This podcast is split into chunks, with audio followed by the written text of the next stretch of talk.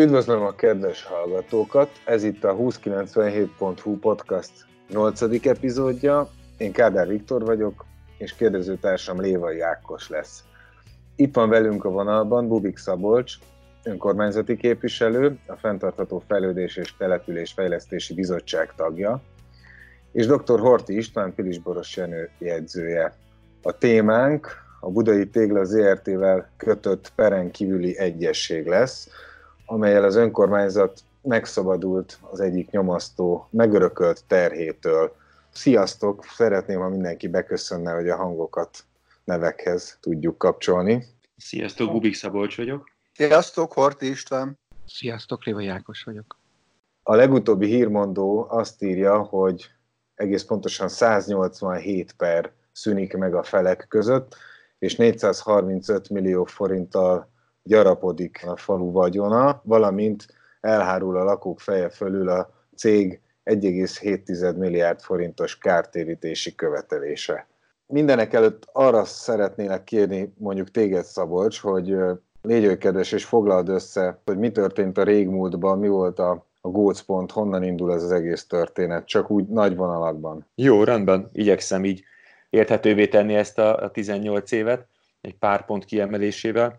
Az egyik talán a 2002-es dátuma egy fontos időpillanat, amikor a, a budai tégla és az önkormányzat szerződést kötött egymással, aminek a tartalma az volt, hogy az akkori üzemelő téglagyár helyére közösen álmodtak egy gazdasági övezetet és egy lakóövezetet, és ez a szerződés rendezte ennek az átalakításnak a kereteit, felelősségeit, miszerint a budai tégla bezárja, lebontja, rekultiválja a, a bányaterületet. Belterületbe kerül ez egész terület, kialakulnak a telkek, és kialakul az a gazdasági övezet. Nagyjából abban a, abban a felállásban, ahogy most is, ha valaki egy térképre néz, akkor, akkor meglátja a kiosztott telkeket, utakat. Azért mondom, hogy nagyjából, mert azért itt ennek a szerződésnek a, a teljesítése körül aztán utána a későbbi években elkezdődtek azok a feszültségek, a felek közötti egyetnemértések, amik végül is elvezettek a, a rengeteg perhez és a, a megkövesedett, talán mondhatni, hogy ellenérdekelt ellenfél hangulatú viszonyhoz. Az, hogy, hogy igazából a budai tégla felhagy a bányászati tevékenységgel, az, az lehetett tudni, hogy kinek volt a célja? Ez egy közös cél volt a, a, a vállalat és az önkormányzat részéről is, vagy ez azt hiszem, hogy itt, itt így 18 év távlatából egy ilyen találgatásba lehetne csak menni. Én azt gondolom, hogyha valaki aláír egy szerződést, nekem van egy bányám, és én aláírok egy szerződést, hogy ezt én abba hagyom, akkor ez nekem egy szándékom. Tehát szándékom ellenére biztos nem írok alá ilyet. Tehát én azt gondolom, hogy ott akkori pillanatban ez egy logikus döntés volt, gondolom mind a két fél részéről. Innentől csak fantáziálni tudom, de mondjuk az önkormányzat részéről is lehet egy logikus döntés, hogy nem egy bányát akar a, a mellette lévő területek meg a zöld terület által övezve. A budai téglának is lehetett egy logikus lépés, hogy inkább így az ingatlan hasznosítás felé megy el, kevésbé a, a bányaüzemeltetés felé. Én inkább itt csak akkor vélelmezek egy, egy logikus gazdasági érdeket, tehát azt lehet hinni, hogy ott mind a két fél hitt abba, hogy ez az önkormányzatnak is és a budai téglának is egy előnyös konstrukció lesz mert azért, ha én ebbe belegondolok, akkor számomra ez annyira nem egyértelmű az önkormányzat oldaláról, hogyha van egy mondjuk jelentős iparűzési adót fizető vállalkozás, akkor az, hogy az felhagyjon a tevékenységével, és ott valamiféle belterületbe vonás legyen, ami nyilván rengeteg kötelezettséggel jár az önkormányzat részéről is. Az, igen, az azonban fontos, hogy a, a területnek egy jelentős része gazdasági jövezetként került be a a hézbe és ezekbe a TRS-be, tehát ez nem akadályozza, hogy ott iparüzési adót termelő vállalkozások telepedjenek meg, csak nem bánya. Aha. Tehát most is ott áll 5-6 hektár arra várva, hogy, hogy ott megtelepedjenek gazdasági szereplők. Ha, azt tudjuk, hogy akkor konkrétan mit vállalt az egyik és mit a másik fél annó ebben a 2002-es talán vagy akkoriban kötött szerződésben? ha ugye nagyobb csomópontokat nézem, akkor az önkormányzat a belterületbevonást és adó mentességet vállalt erre a területre, azaz adó, olyan adómentesség megadását vállalta erre a területre, ez egy fontos pont lesz a későbbiekben. A budai tégla pedig vállalta ö, bizonyos területek átadását, például útnak való kiszabályozását, és a bányászati tevékenység megszüntetését, az épületek lebontását, a bányagödörek kultivációját. Mondjuk, ha ezek a nagyobb, a fontosabb elemeket emeljük ki ebből a megállapodásból.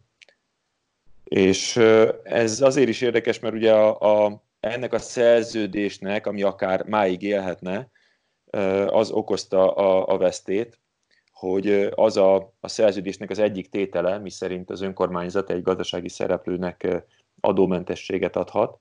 Ez egy jogszabályi változás miatt egy adott ponton a történetben törvényileg ellehetetlenült, és ennek, ennek hatására az önkormányzat elkezdett adót kivetni a 2010-2015-ös évekre erre a, erre a területre. Ekkor indult a szembenállás a felek között, így, így visszakövethetően? Vagy, vagy mi eredményezte? Tehát, hogy 2002 és 2010 között el, eltelt 8 év.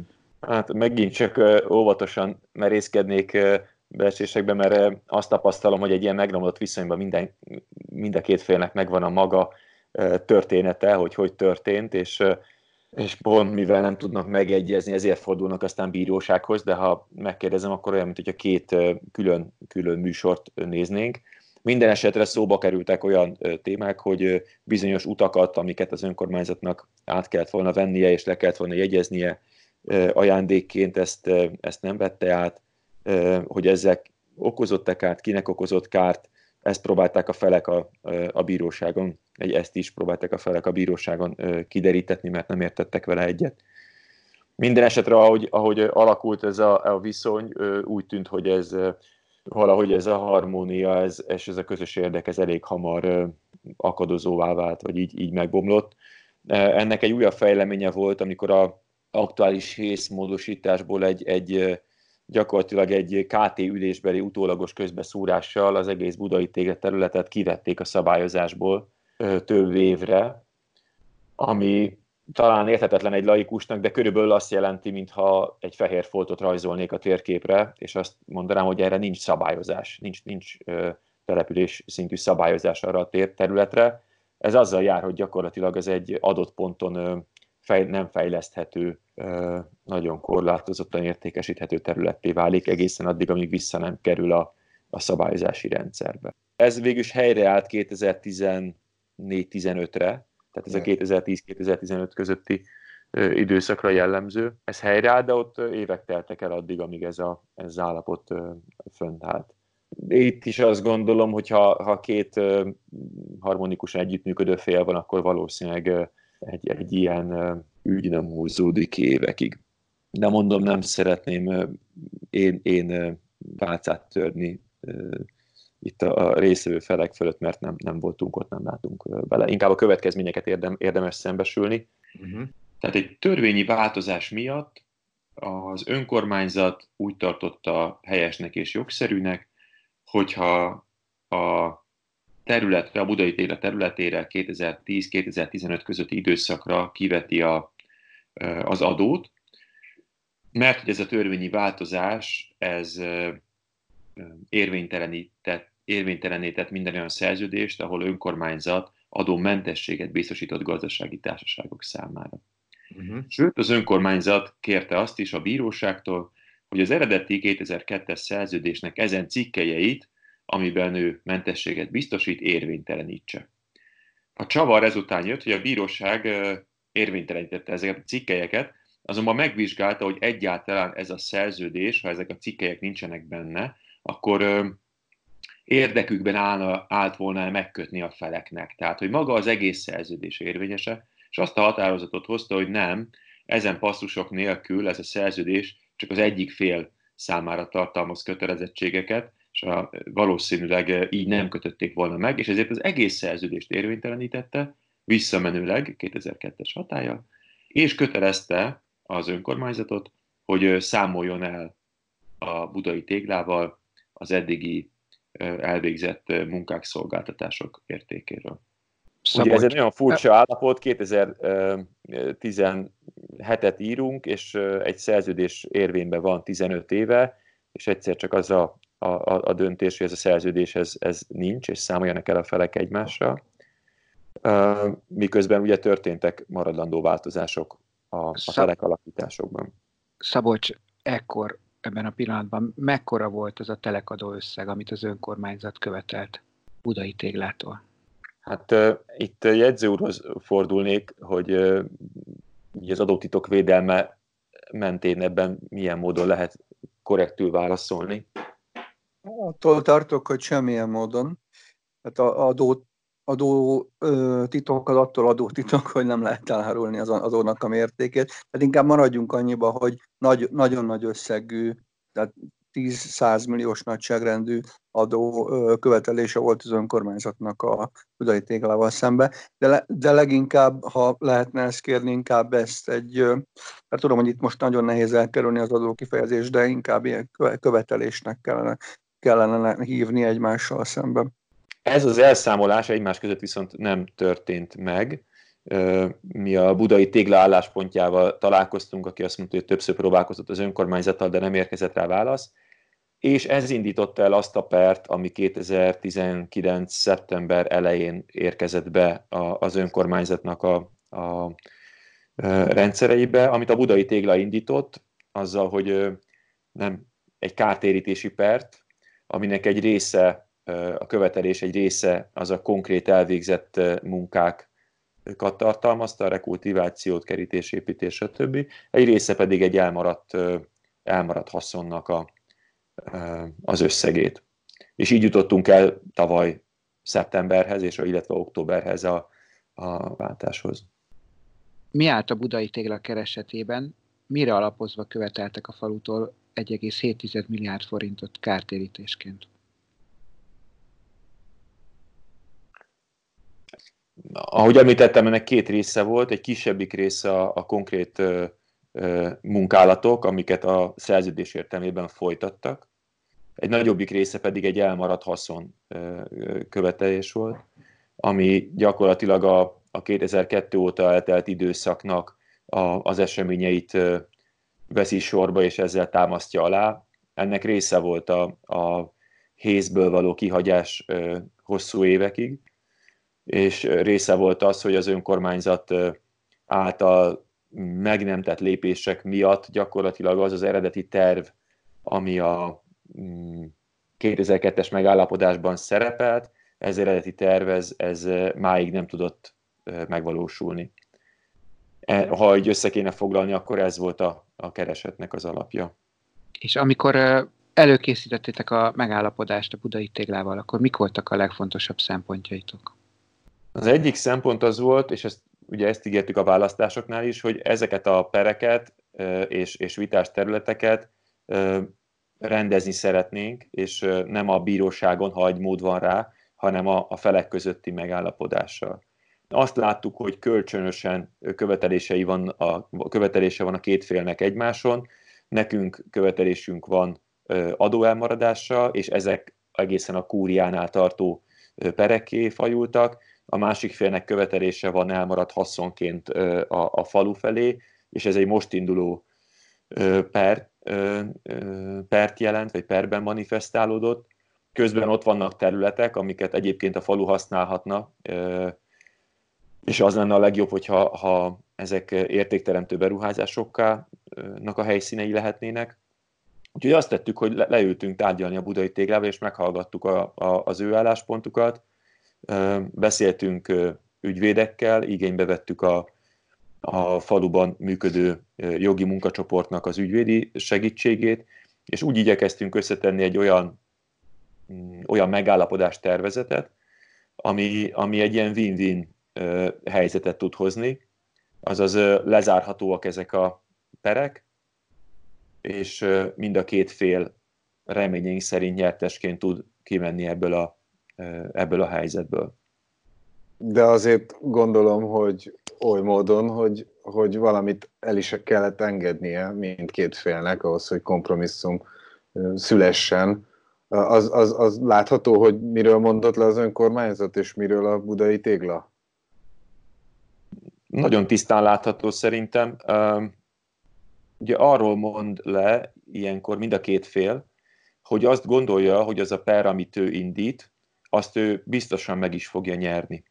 És igazából azt gondolom, egy ilyen tárgyalásnál ezt kell tudnunk mérlegelni, és ezért vontunk be több ügyvédet is, hogy próbáljuk meg megbecsülni, hogy melyik pe, milyen kimenetei lehetségesek ennek a, ennek a helyzetnek. Lehet-e az, hogy mi, mi lehet a kimenete ennek az 1,7 milliárdos pernek? Mi a valószínű, legvalószínűbb kimenete? Mi, a, mi lehet a kimenete ennek a több százmilliós falu részéről való követelésnek. Milyen jelek mutatnak arra, hogy ezt megnyerjük? Milyen jelek mutatnak arra, hogy ezt csak részben, vagy, vagy semennyire nem nyerjük meg? És ugye ementén mind a két fél csinál egy, egy értékelését a, a, a helyzetnek, és, és így megyünk bele a tárgyalásba. Az fontos, hogy kell egy alapattitűd, hogy meg akarunk egyezni, és nekünk azt kellett mérlegelnünk ebben, hogy a falu, mint, mint, mint gazdasági egység is milyen kockázatvállalási lehetőségei vannak. Mondok egy példát, ha ennek az 1,7 milliárdnak, ami mondjuk így az ügyvédi konzervatív becslés volt, mondjuk csak az egyharmadát megítélik kártérítésként, azért több százmilliós teher, terhet jelent a, a, falu számára, ahonnan már sokkal nehezebb lesz bármit tárgyalni a másik féllel. Voltak jelek, amik arra utaltak, hogy, hogy az adóperünk az, az bár a kúriánál tart, voltak jelek, erős jelek arra, hogy ez egyszerűen nem fog ilyen egyszerűen átmenni, és nem egy nyertes perré fog változni. Legalábbis kockázata van annak, hogy ez összeg ez így nem folyik be. Tehát itt mind a két fél kockáztat, hiszen ameddig a legutolsó bírósági szint is ki nem mondja a végső döntést, addig az összes per végül is egy kockázat, bármi történhet benne. És én azt gondolom, hogy ezek a, mind a két fél azt tette, hogy ezeket a kockázatokat figyelembe véve lemondott arról az elképzeléséről, hogy ő majd mindentben nyer, és a másik majd mindenben veszít, és akkor mennyi pénz áll a házhoz, hanem mind a két fél azt igyekezett belülni, hogy, hogy mi ennek a közepe mi az, ami, mi az, ami vállalható, és, és egyrészt a mi oldalunkra egy felelős vagyongazdálkodás, másrészt a, a másik oldalról is a saját vagyonunknak a, a való jól bánás. Akkor most egy urat kérdezném, hogy mi lett a megszületett megállapodásnak a tartalma, a főpontjaik? Igen, egy kunkor tennék még vissza az előzőhöz, amit Bubik Szabolcs elnök úr is mondott, hogy felvázolta, hogy milyen érvek mentén egyezett meg a két fél. Nekünk még egy különleges érvünk volt, és az, hogy önkormányzat vagyunk, és az, hogy közpénzből gazdálkodunk. Tehát az önkormányzat követelése az nem olyan, mint egy gazdasági társaságnak a követelése, aki mondjuk leírja, ha esetleg veszteség van, vagy ö, a következő évben kevesebbet fejleszt, hanem itt, a, miután közpénzről van szó, egy fokozottabb gondosságot igényelt. Tehát, a, tehát akkor, amikor belementünk egyáltalán a rendkívüli egyességbe, és elkezdtünk erről beszélni, az volt az első egyik legfontosabb szempont, hogy az a követelés mennyiség, amit mi úgy gondoltuk, hogy nekünk jár, az mindenképpen fedezve legyen majd egy, majd egy esetleges megalapodás kapcsán. És akkor most érnék arra rá, hogy mi is lett a megalapodásnak a tartalma. Volt az egyik oldalról, a Budai Tégla oldaláról egy 1,7 milliárd körüli kártérítési igény, a mi oldalunkon pedig egy 435-437 millió forint körüli követelés. Ennek a, a, a látszólagos ellentmondás, hogy miért egyezett meg a budai tégla, mikor, miközben ő neki egy négyszer akkora követelése van, mint a miénk, arra nagyjából kitért már Zabolcs elnök úr, hogy a akkora perhalmaz volt itt, tehát 187 különböző per plusz a kúria előtt folyó egyedi per is, hogy gyakorlatilag senki nem tudta ennek megjósolni a valós következményét, és hogyha tegyük fel a kúria egy döntésével azt mondja, hogy visszahelyezi első fokra, akkor újraindul, és akkor sok-sok évre ismét elodázzuk ezt a ezt a dolgot, és ismét éveken keresztül egy fenyegetés lesz a önkormányzat vagy a falu fölött. A másik oldalon meg a budai téglánál ugyanez van, akkor éveken keresztül nem tudja hasznosítani az ingatlanát, tehát ő is csak perben és harcban áll. Tehát ez volt nagyjából a két félnek az indítóka, hogy miért ö, ült le egymással. Na, tehát az egyik oldalon volt egy 1,7 milliárdos követelés, a mi oldalunkon pedig egy 400 435-437 milliós másik követelés, és egyik oldalon a budai tégla felajánlott 5 darab ingatlant nekünk tulajdonba, ajándékozás jogcímen, abból három ingatlan és kettő pedig nagyobb terület, az egyik egy 5 hektáros, a másik pedig egy 7 hektáros, volt, erd, volt bánya terület, rekultivált terület, és egy erdő, összesen tehát 14 hektárnyi területet egy területen, illetve felajánlott még 10 millió forint készpénzt is. Mi pedig azt ajánlottuk fel, hogy akkor eltekintünk attól a 435-437 millió forintos követelésünktől, ami ö, fennáll. Annyit kell még tudni, hogy az öt telket adóértékbecsléssel felértékeltük, illetve felkértünk egy független igazságügyi szakértőt, hogy állapítsa meg, meg mennyi ennek az értéke, és az 435-450 millió közötti értékre jött ki a két értékelés alapján. Tehát bátran állíthatjuk azt, hogy önmagában már csak a felajánlott telkeknek az értéke az fedezi az önkormányzatnak a követelését. És ahogy előbb mondtam, ezek után még kaptunk, vagy felajánlott, és már most már át is utalta a Budai Tégla 10 millió forint KP-t, készpénzt, tehát a 10 millió forint készpénzt, az önkormányzat általános tartalékába került, és az jelenleg pont a koronavírus okozta többletkiadások fedezetére szolgál. És ami eleges legfontosabb, hogy mindkét fél elállt mindenféle peres igényétől, tehát megszabadultunk az 1,7 milliárd forintos kártérítési pertől, és megszabadultunk attól a 187 egyedi pertől is, amit egyébként a Budai Tégla indított az önkormányzattal szemben, és ahogy előbb Szabolcs mondta, bármelyik, bármelyik akár mely, melyik egy negatív fordulat kapcsán egy nagy terhet jelenthetett volna az önkormányzat számára. Azt szeretném megtudni, hogy, hogy a, ezeknek a telkeknek az, az értékbecslése, ami, ami alapján bekerültek ebbe a megállapodásba, az, az miként történt? Mert volt olyan ö, lakótársunk, aki a Facebookon azt firtatta, hogy, hogy e körül szagolt ö, és hogy ö, valami létezik olyan jogszabály, ami itt három független értékbecslő szakvéleményét igényli, vagy írja elő? Nem, egyáltalán nem létezik, ezek ajándéktelkek. Itt az önkormányzat képviselőtestület arról dönt, hogy az ajándékot elfogadja vagy sem. E, a, a, maga az, hogy mi egy ö, értékbecslést, értékbecslőt kértünk föl, egy független igazságügyi értékbecslőt, és ahogy mondtam, még adóérték is készült, tehát ez két egymástól független értékbecslés. Az egyik egy, ugye egy, egy értékbecslő, akinek ez a munkája, hogy értékbecséseket csinál, és az a bíróság előtt is megállja a helyét. A másik pedig a NAV, tehát a, Nem- a Nemzeti Adóhivatal adatbázisán alapuló összehasonlító értékek, összehasonlító értéken a, a, figyelembe vevő értéket állapít meg, és ezek, ennek a kettőnek az értéke ez nagyjából hasonló volt. Tehát mondom, mind a kettő meghaladta ami az önkormányzat követelését, tehát 435-450 millió körüli összeg volt. Akkor kellene mondjuk három értékbecslés, hogyha az önkormányzat eladna egy ingatlant. Tehát, hogy nehogy, nehogy értékvesztés következzen be az önkormányzat vagyonába, nehogy mondjuk alul értékelve adjon, adjon el egy ingatlan. De ez egy felajánlás, itt az önkormányzat vagyona gyarapodott. Tehát nagyjából 435 millió forinttal gyarapodott az önkormányzat vagyona. Ez, ezzel az egyetlen egy döntéssel. Itt nem kellett volna egyáltalán még értékbeslő sem. Igazából azért mérettük mi fel és két különböző oldalon, hogy mi is tisztában lássuk, hogy mekkora az a vagyontétel, amivel gyarapodott az önkormányzatnak a vagyona.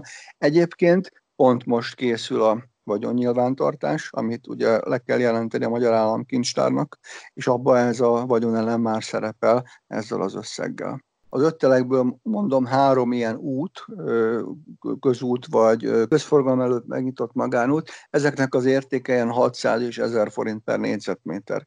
És a két nagy terület, ami erdő, az pedig 4000 forint körüli négyzetméter áron van, ami mondom mind a Nemzeti Adóhivatal összehasonlító árai alapján, mint pedig a független értékben árai alapján is ennyi. Van-e bármilyen anyagi teherrel járó kötelezettség ezeken a területeken? A, jelent ez a jövőre nézve bármilyen további terhet az önkormányzat felé? Nem, egyáltalán semmilyen anyagi követelés vagy teher nincs ezen.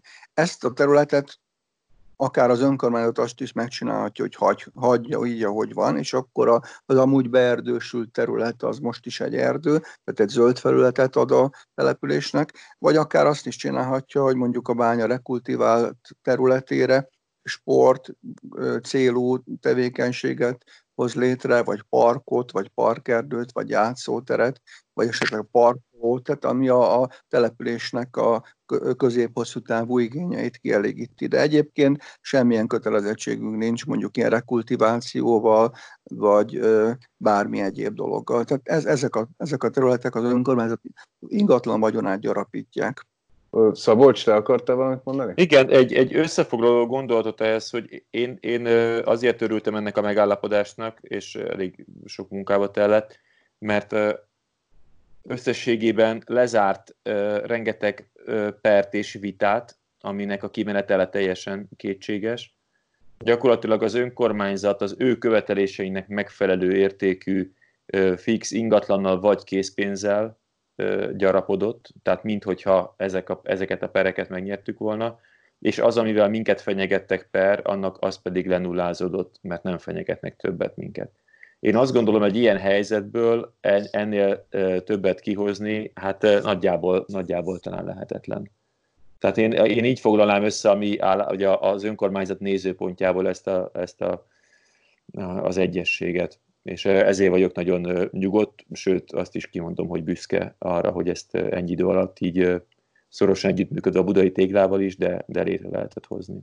Igen, hadd csatlakozzak a Szabolcshoz, hogy én is egy maximális sikernek élem meg, de gyakorlatilag mi, nekünk semmiféle veszteségünk vagy hátrányunk nem lett, tényleg olyan, mintha megnyertük volna az összes pert, és megszabadultunk volna egyébként mindenféle egyéb fenyegetettségtől. Tehát is van 435 vagy 450 millió, attól függ, hogy melyik értékbecslést nézzük, vagyongyarapodása az önkormányzatnak. Ez egy hatalmas dolog, azt gondolom. Miért mondhatta Küller János azt, hogy még ingyen sem kellenének neki ezek a trek? Hát én nem vagyok politikus, tehát itt maximum egy politikai típusú választ tudnék adni, elképzelni sem tudom. Tehát ha valaki visszautasít egy öt darab összesen 140 ezer négyzetméter nagyságú, vagy valamivel több mint 140 ezer, négyzetméter nagyságú telket, azt, azt, azt nagyon-nagyon nehéz megindokolni, hogy miért teszi, miközben ezzel semmiféle hátra nem éri az önkormányzatot, semmiféle többletköltséget nem keletkeztet, gyakorlatilag bármikor bármire tudja használni, ha, ahogy előbb elmondtam, ha, semmi más nem történt, csak meghagyjuk zöld felületnek, akkor a falu levegőjének tisztítására alkalmas, és később közép-hosszú távon pedig bármilyen ilyen zöld vagy környezetbarát fejlesztésre is. Tehát egyszerűen nem tudom, meg, nem tudom elképzelni, hogy, hogy hogyan lehetett volna ezt visszautasítani, vagy milyen címen. Ezt nem tudom, én erre nem tudok választani. Szintén jegyző úrhoz szól a kérdés, hogy várhatjuk-e, hogy a teljes értékbecslés az átláthatóság érdekében nyilvános lesz? Igen, ezt bármelyik pillanatban fel tudjuk tenni. Jelenleg ugye a koronavírus okozta helyzet miatt akadozik a hivatal működése is, illetve az akadozás szó nem is jó, hanem inkább eltér a megszokott rendtől. Nagyon sokan dolgoznak otthonról, bent éppen takarítás folyik, átalakítás, az ügyiratok helyre tétele, miközben pályázatokat adunk be, miközben próbáljuk a, a Magyar Államkincstár okozta hogy is mondjam, követelést elhárítani, belügyminiszterhez fordulni, stb. stb. Tehát éppen most nem a legalkalmasabb a pillanat.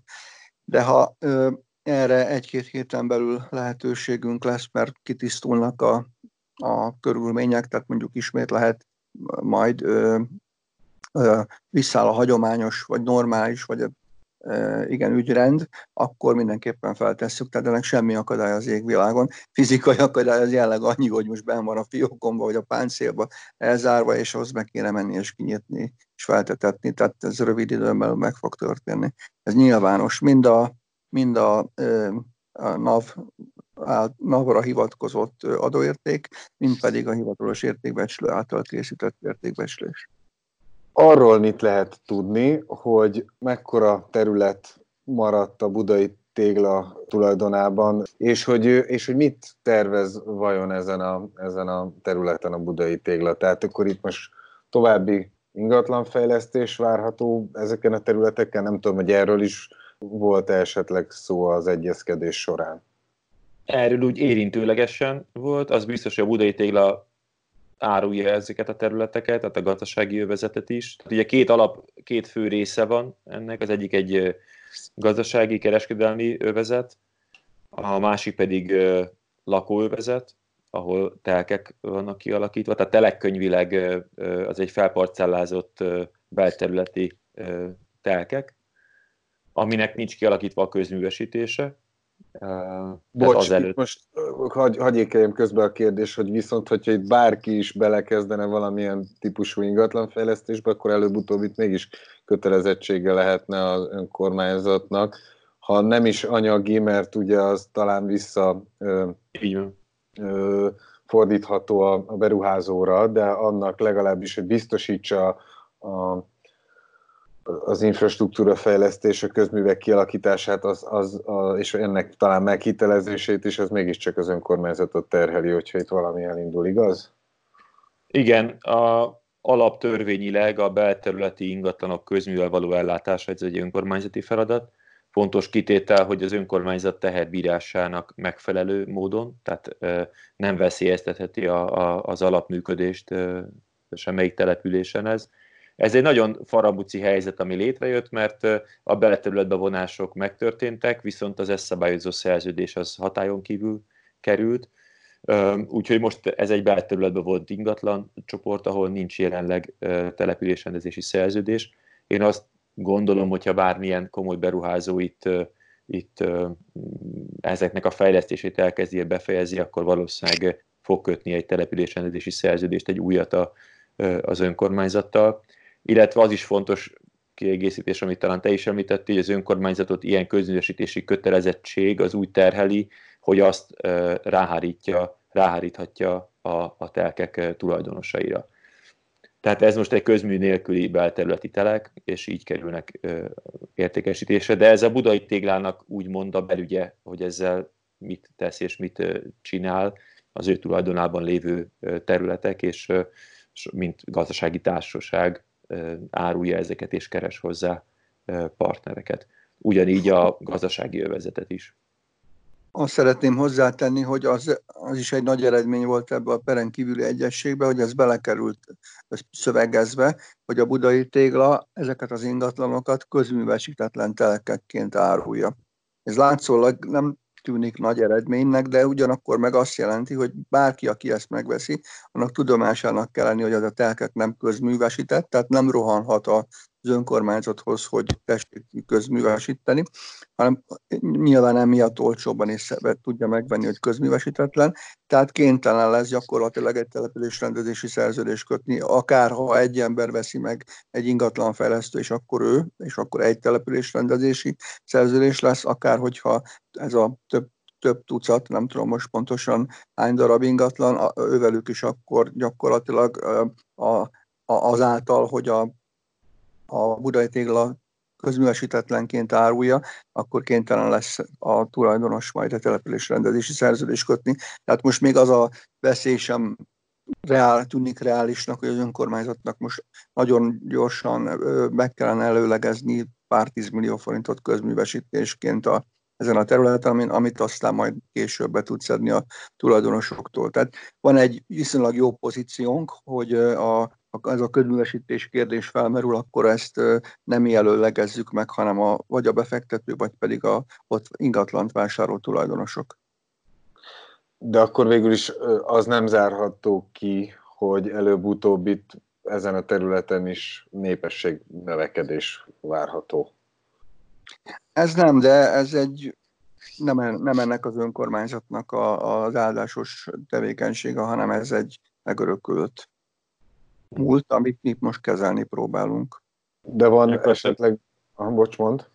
Hát ez a 2002-es szerződés alapján kialakult ö, ö, telekhatárok, tehát ez, ez ott eldőlt, hogy mely területeken mi lesz kialakítva. Mi jeleztük a budai tégla felé, de mivel az önkormányzat itt nem tulajdonos, ezért csak egy jelzést tehet, hogy nagyon örülünk, hogyha a területek értékesítése afelé megy, és olyan partnereket találnak, akik nem egy sűrű beépítésű lakóparkos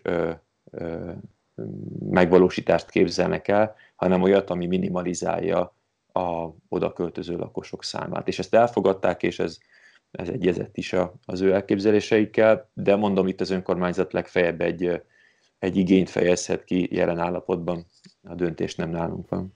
Köszönöm szépen a beszélgetést, kellemes karanténozást kívánok, és, és vigyázzatok magatokra. Köszönjük! Sziasztok. Köszönjük mi is! Köszönjük! Sziasztok, és a hallgatóknak is köszönöm a figyelmet, minden jót kívánunk!